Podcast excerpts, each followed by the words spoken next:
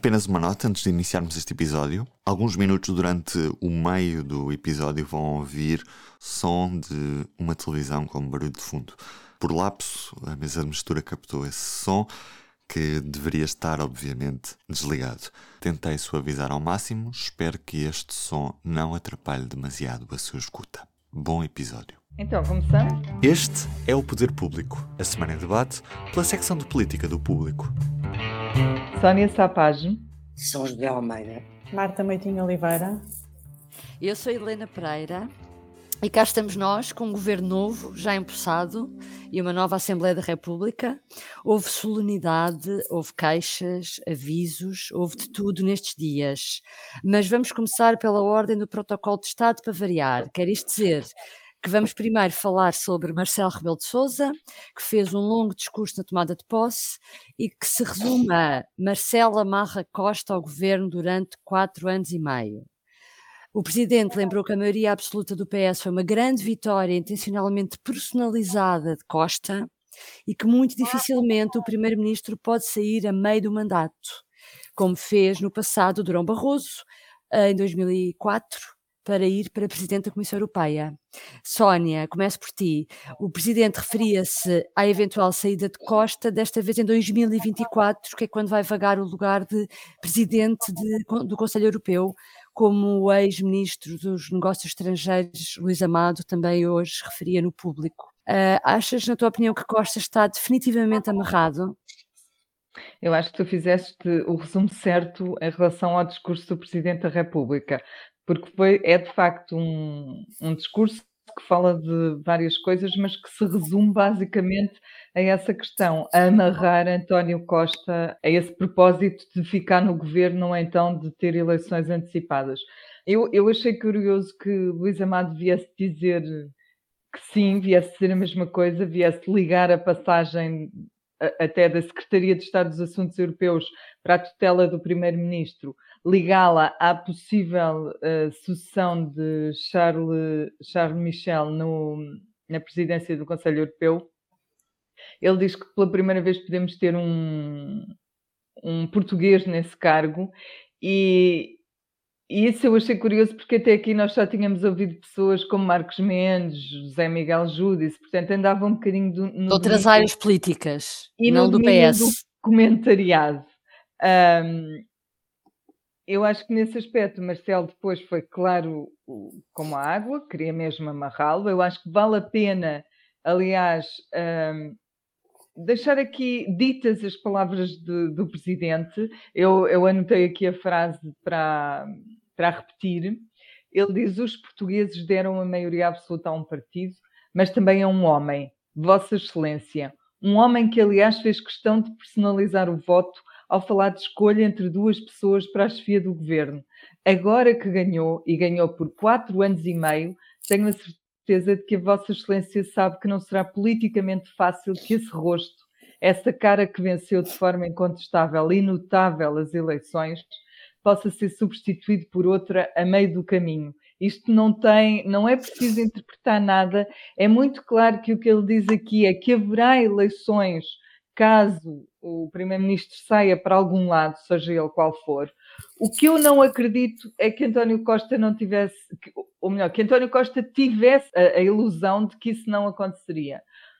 Ou seja, eu não acredito que Costa ache que o Marcelo pudesse decidir de outra forma, porque o que tivemos no Orçamento de Estado foi justamente isto. Foi, não há Orçamento de Estado, há eleições. Portanto, se não há Primeiro-Ministro, é óbvio para mim eu o... tenho dúvidas, sabes? Eu mesmo assim fiquei com dúvidas com aquele muito dificilmente. Muito dificilmente não é um impossível. Ah, eu, por é, acaso, é... fiquei com dúvidas ainda, ainda tenho. Eu, eu, acho que, eu acho que, tendo em conta o histórico dele, tendo em conta o que aconteceu com o Orçamento de Estado, não, não pode acontecer de outra forma. Ninguém perceberia que um presidente demita uma Assembleia por causa do Orçamento de Estado e não demita depois o governo porque o Primeiro-Ministro vai embora. Mas, mas, também por tudo o que aconteceu no passado, porque o PS já criticou a decisão, quando foi Jorge Sampaio, a decisão de, de empossar Santana Lopes sair para eleições, não é? quando, quando Durão Barroso uh, seguiu para Bruxelas. Costa depois ontem não respondeu, não respondeu no discurso, não estava preparado, não quis, não sei. Vale a pena recuperar o que ele disse sobre este assunto em julho de 2020 2019. E eu passo a citar. Já disse o que tinha a dizer várias vezes sobre esta matéria. Não tenciono desertar de Portugal. Estou muito empenhado em continuar a fazer aquilo que tenho vindo a fazer. O, o Primeiro-Ministro antes já tinha dito que não ia ser candidato a uma guerra dos tronos da União Europeia. Pronto. Mas o que eu quero registrar é que ele disse não tenciono desertar de Portugal. São José, e por que razão achas que Marcelo quis que esta fosse a principal mensagem do seu discurso? Um discurso que andou dois meses a preparar. Bom, vamos por partes. Semana passada nós abordámos esta questão, propósito da, da, da transferência uh, da Secretaria de Estado dos Assuntos Europeus, a esfera do Primeiro-Ministro. E eu disse logo que achava isso normal e que não achava como uma possibilidade de leitura críptica de que easier. Costa queria ir para a Europa. Aliás, Vital Moreira, no público ontem, explica a coerência e a racionalidade desta transferência de pasta, dizendo mesmo que é onde ela sempre devia ter estado. E como acabo de lembrar a Sónia, António Costa sempre disse que não trocaria Portugal por um cargo europeu. De forma mais direta ou indireta, disse-o sempre. Aliás, ele recusou a presidência do Conselho. Porquê Marcelo Rebelo de Sousa eh, eh, fez o que fez? Eu não estou na cabeça de Marcelo Rebelo de Sousa, mas a leitura que eu tenho é que Marcelo Rebelo de Sousa quis pôr-se em bicos dos pés. Ele está perante uma legislatura com uma maioria absoluta do PS e não tem o poder de influência que vai ter e, portanto, decidiu condicionar a partir do Primeiro-Ministro, apresentando um conjunto de razões que são óbvias para todas as pessoas. Aliás, a semana passada eu falei nisso. Numa conjuntura de guerra, como a que vem aí, com a crise económica que, que, que vai e a perda de qualidade de vida que vai existir em Portugal, devido a entrarmos num período de economia de guerra, é impossível um primeiro-ministro desertar de Portugal. E ele aproveita-se disso porque quis mostrar que condicionava, quis amarrar, mostrar que era ele que estava a amarrar, quis ter protagonismo. Não vejo muito bem qual o interesse disso, a não ser o seu interesse pessoal, porque de facto é, é, é estar a antecipar para o dia da posse o final do mandato, que é um bocadinho esdrúxulo, e é desvalorizar o momento. Eu recordo que Manel Carvalho, diretor do público, disse ontem na RTP3 eh, sobre que Marcelo Rebelo de Sousa tinha institucionalizado especulações. Até aqui eram especulações, mesmo dito por Luís Amado, especulações. Luís Amado não é próximo de Costa, não faz parte de nenhum núcleo do PS hoje em dia. E Marcelo Rebelo de Sousa, o Presidente da República, o que fez foi voltar a calçar os seus sapatos de comentador e num papel misto de comentador-presidente faz uma coisa inédita, que é responder a comentários e especulações externas, institucionalizando-as para tentar mostrar, condiciona e é ele que manda. Uh, como, como Manel Carvalho ontem, ontem, disse, eu acho que não é mais que isto. É, é que ainda por cima, uh, Marcelo começa um discurso a falar que o mundo mudou a partir de 24 de fevereiro uh, falando sobre a guerra e depois insere estas frases que ele sabe que iriam oh, suplantar todo o resto, não é? Helena, digo-te uma coisa, eu achei o discurso do Presidente um belíssimo discurso. Tirando essa parte. Tirando essa parte, exatamente. Pronto, porque ele, de facto, faz uma análise da guerra muito bem feita, do momento que se vive na Europa. Eu também acho o discurso do António Costa um bom discurso, uh, até arriscado, que ele promete ali assim uma arriscado transformação arriscado, porque ele promete uma transformação do país, um crescimento económico, uma, um, uma proteção social, uma ação social e de solidariedade, criar uma sociedade mais desenvolvida e mais coesa. Quando ele tem pela frente um cenário económico gravíssimo, gravíssimo. Pronto, acho que é arriscado nesse sentido. Uhum, ele, uhum. Com a guerra que há, se calhar ele até poderia ter feito um discurso argumentando mais com a situação de guerra que Marcelo tinha explicado antes. Pois dificuldades. E ambicioso do ponto de vista de exercício do mandato, não é? Foram dois bons discursos, ainda que eu diga que eu acho que Costa, pronto, é, é o otimismo dele sempre, acha que é capaz, até agora tem sido, mas a cerimónia ficou contaminada por este pôr em bicos de pés do Presidente da República. Não havia necessidade, como dizia É o que vai ficar para a história, é verdade. É, mas não havia necessidade. Marta, vamos continuar então com Costa. Eu vou dar aqui um pontapé no protocolo de Estado, porque Costa é o número 3 da hierarquia. Já lá vamos ao número 2, que é o Presidente da Assembleia da República, mas agora, continuando a resposta ao, no segundo discurso da, da cerimónia de ontem, o que é que achaste realmente de, de, das palavras do Primeiro-Ministro? Como diz a São José, foi ambicioso demais. Eu tenho outra dúvida, que é, ele fez o discurso que se esperava de um governo com maioria absoluta e em plena, realmente em plena crise energética e económica? Não, na minha opinião não fez.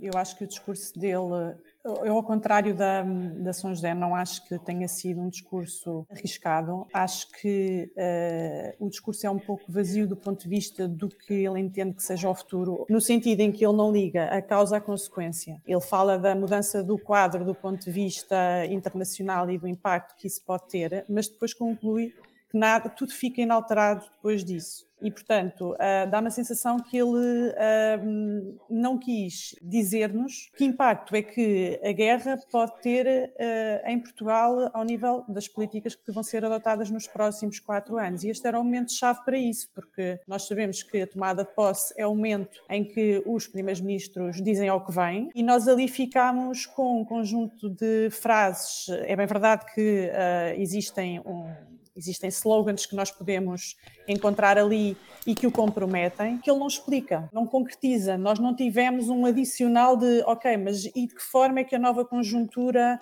pode afetar isto? Este discurso podia ter sido feito tirando a menção de houve uma guerra, poderia estar escrito da mesma forma antes da guerra ter começado. E, portanto, não parece que haja ali uma, uma alteração muito grande desse ponto de vista. E temo que, agora, na apresentação do programa do governo, que é quando isto depois se traduz num documento programático, também não o faça, porque os sinais que ele tem dado é que o programa de governo é uma transferência do programa eleitoral para o programa de governo, que foi sufragado, digamos assim. E ontem eu dizer também que, embora exista uma guerra, o resto não fica inalterado, eu fico sem perceber muito bem então o que é que nos vai acontecer. Acho que Marcelo Rebelo de Sousa também não ajudou muito à festa, porque, então. as, porque Marcelo Rebelo de Sousa fez um discurso em que, de facto, esta tomada de posse não fica marcada por, eh, por nenhuma linha programática com concreta para o futuro. E ele, quando fala disso, quando fala da exigência que coloca a um governo que tem condições únicas para governar, temos frases como é preciso reformar o SNS depressa e bem. Isto é o quê? Depressa e bem, qualquer pessoa consegue dizer num sítio qualquer. É preciso reformar depressa e bem, não é? Espera-se um pouco mais na tomada de posse, tanto do Presidente da República como do Primeiro-Ministro. É óbvio que não vamos entrar em detalhes, mas tem que haver uma guia, um guia de orientação, não é? Uhum. Por exemplo, uma das últimas, eh, um dos últimos, o primeiro discurso de tomada de posse de José Sócrates, quando teve maioria absoluta, ficou marcado por uma, um anúncio que ele fez na altura do ataque às corporações. Eu já não me lembro muito bem exatamente o que, é que era, mas era uma, era uma questão relacionada com uma alteração que atacava as profissões mais corporativas as ordens, em Portugal. As ordens profissionais e assim. Era qualquer coisa das ordens, ou foi isso que marcou o discurso na altura, do que eu me, do que eu me lembro, sem ter ido exatamente verificar ao detalhe o que é que era. Aliás, uh, deixa-me acrescentar-te outra coisa. Uh, Sócrates, quando tomou quando fez o discurso de tomada de posse, o primeiro, uhum, anunciou sim, logo em, a, a, criação dos, dos medicamentos genéricos. É nesse isso discurso também, que ele anunciou uma medida. Ou seja, estamos a falar do mesmo partido, estamos a falar também de uma maioria absoluta e da outra vez saímos numa, de uma tomada de posse a saber Há aqui uh, dois objetivos iniciais que estamos a ver como reformas profundas e desta vez não saímos. Eu acho uhum, que ninguém, uhum. saímos com um conjunto de objetivos, mas isso não é uma reforma profunda, falta muito para isso. E eu temo que o programa, uh, o programa de governo também não nos vá dar essa, essa resposta. Sónia. E, que, e, e, e, também me custa um bocado que o Presidente da República tenha centrado o seu discurso nessa questão que, uh, que centrou, que já, já foi aqui abordada, no e tenha rumor... passado ao lado aquilo que vale o que vale e nós podemos de facto interpretar a as palavras, o facto de ele ter sentido essa necessidade de fazer isso, uh, conforme, conforme quisermos, pode ter dado gás a especulações, uh, mas de facto uh, é um pouco estranho chegar a uma tomada de posse ou daqui a uns anos quando olhamos para trás e virmos que aquela tomada de posse foi marcada por isto, não é? Sónia, pegando aqui no, no que estava a dizer a Marta sobre o programa de governo, Uh, o Primeiro-Ministro diz que vai apresentar exatamente o mesmo programa de governo que foi feito antes das eleições antecipadas, antes da guerra da Ucrânia. Isto faz sentido? Acho que o que ele quererá dizer eventualmente com isso é que o, o programa já estava preparado para, para uma situação de apoio à recuperação do país na sequência da pandemia e que essa é a receita que vai ser aplicada uh, por causa da, da guerra. Aliás, é uma coisa que nós já temos vindo a escrever, é que as, as receitas do governo estão a ser exatamente as mesmas, estão a, a usar o que se fez na pandemia para tratar da guerra mas isto é receita em termos programáticos, ok? De, de ideias, ideologias. Agora, eu não espero grandes mudanças. Agora, uma, uma, coisa que já não pode acontecer, creio eu, é em relação ao orçamento do Estado. Houve também alturas em que disse que ia mudar muito pouco, que ficava lá tudo, etc. Mas, mas por mais que a base, o esqueleto de que ele já nos falou, se possa manter, há muitos ajustes que vão ser necessários por causa de decorrências da, da guerra, preços da energia, preços dos combustíveis, a inflação. Portanto, em geral, o, os preços estão a subir e isso vai ter uma consequência no orçamento do Estado. E, portanto, eu espero que a esse nível Uh, haja de facto ajustamentos, mesmo que em termos de ideias programáticas sigam aquela linha que vinham seguindo de, de combate, eh, de combate não, de apoio à recuperação do país. Eu penso que é essencialmente isso. Uhum. Passando agora ao número 2 da hierarquia do Estado, Augusto Santos Silva tomou posse esta semana como Presidente da Assembleia da República, São José fez um, um discurso duro, uh, virado uh, também para a extrema-direita e alertando para os riscos de populismo.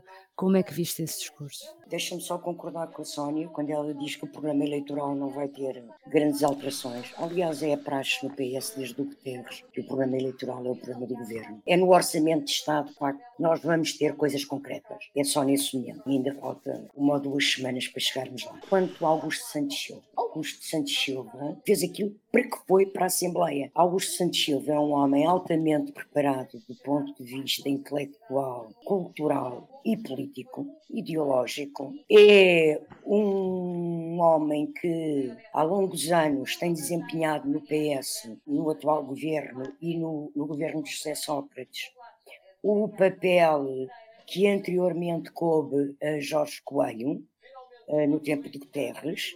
Ele, de facto, é o bruto é o que é frontal e bruto, embora não seja indelicado, nem mal criado, mas é um homem de uma grande solidez oratória e, portanto, ele é capaz de dizer tudo o que quer sem se afligir com a moça que faz. E foi isso que ele anunciou, é para isso que ele foi para lá. Ele foi para lá, de facto, para ter uma atitude perante o Chega, agora reforçado com mais 11 deputados, não é que o Chega tenha um grande grupo parlamentar, o hiato que vai entre o PSD e o, e o Chega é enorme, não é? O PSD continua a ser o segundo partido parlamentar, o partido líder da oposição, e em breve terá uma direção e, portanto, preencherá o seu lugar, melhor ou pior, vamos ver, mas preencherá o seu lugar e a sua função como oposição. Santos Silva foi para lá precisamente porque a forma como quer o Presidente da Assembleia, Reté Rodrigues, ou, ou, ou mesmo os PSD e do, do PS lidaram com André Ventura não foi a melhor. Não foi a mais inteligente. Foi, não. Santos Silva está lá para isso. Está lá para isso e também para outra coisa. Ok. Com o governo de maioria absoluta, a importância que o governo tem que dar ao Parlamento é imensa. O governo tem que andar quase com o Parlamento ao colo, quer dizer, não está sujeito às chantagens dos partidos nem a negociações. Fará as negociações que quiser fazer. Mas tem que ter uma ligação a um triângulo fundamental numa maioria absoluta. E isso, isso foi visto em outras maiorias absolutas, que é, e se nós formos ver as pessoas que foram presidentes da Assembleia em maiorias absolutas, isso é muito interessante, não é? São sempre pessoas com grande prestígio dentro dos partidos e na sociedade. E, e, e esse triângulo passa pelo presidente da Assembleia da República, pelo ministro, neste caso, ministro dos Assuntos Parlamentares, e líder parlamentar do PS. E estas três pessoas não foram escolhidas ao acaso.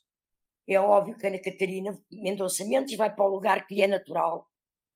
Como depois ter sido líder parlamentar. E depois ter sido líder parlamentar. É? Isso é óbvio. É só atravessar, passar para o outro lado do palácio. Pronto, São Bento. E a escolha de Eurico Brilhante Dias, embora não tenha sido a primeira, Alexandra Leitão que é membro do secretário do PS, uma pessoa de confiança de António Costa. Ele queria lá, porque sabe a solidez política dela, que é imensa, e é uma, uma, uma, uma jurista, uma, é, portanto, é uma pessoa com, com, com, grande preparação. Ela não quis, porque acha que tem, ela disse isso ao público logo na manhã seguinte, uh, tem um perfil uh, mais executivo e nunca tinha exercido o mandato deputada e, portanto, não se sentia à vontade para liderar deputados. Pronto. Porquê Costa vai buscar Eurico Brilhante Dias? Eurico Brilhante Dias foi o secretário de Estado da internalização, desculpem, não me sei. Internacionalização. Pronto. Trabalhou diretamente com Augusto Santos Silva, que era secretário de Estado. Augusto Dele, pois, pois, pois. E tem uma relação de trabalho e de confiança admite até de, de, de, amizade pessoal já, que é grande. Portanto, o funcionamento deste triângulo, ser uma, uma, um funcionamento com grande coesão e com músculo político, é fundamental para que o governo não venha a ser acusado de estar a instrumentalizar o Parlamento, de estar a diminuir o Parlamento ou ao ignorar o Parlamento. Uhum. Portanto, eu penso que a escolha de Augusto Santos Silva deve ser estes dois motivos. Exatamente. Marta, por último, em conjunto com os ministros, tomaram posse também os secretários de Estado. A maior parte trata-se de escolhas de continuidade. Registaste algumas surpresas? Não, não registrei assim muitas surpresas. Lá está, é como tu disseste, são escolhas de continuidade. Sobre as surpresas, eu acho que a única surpresa que houve naquela noite foi o nome de Paulo Cafofo, que não era uh, esperado. Foi de facto uma, uma lista de continuidade. A maior parte das pessoas já estavam no governo e até há casos de pessoas que foram repescadas ao primeiro governo de, de António Costa e agora integram. Paulo Cafofo vem do, vai para secretário de Estado das Comunidades e, e foi líder do, do PS da Madeira.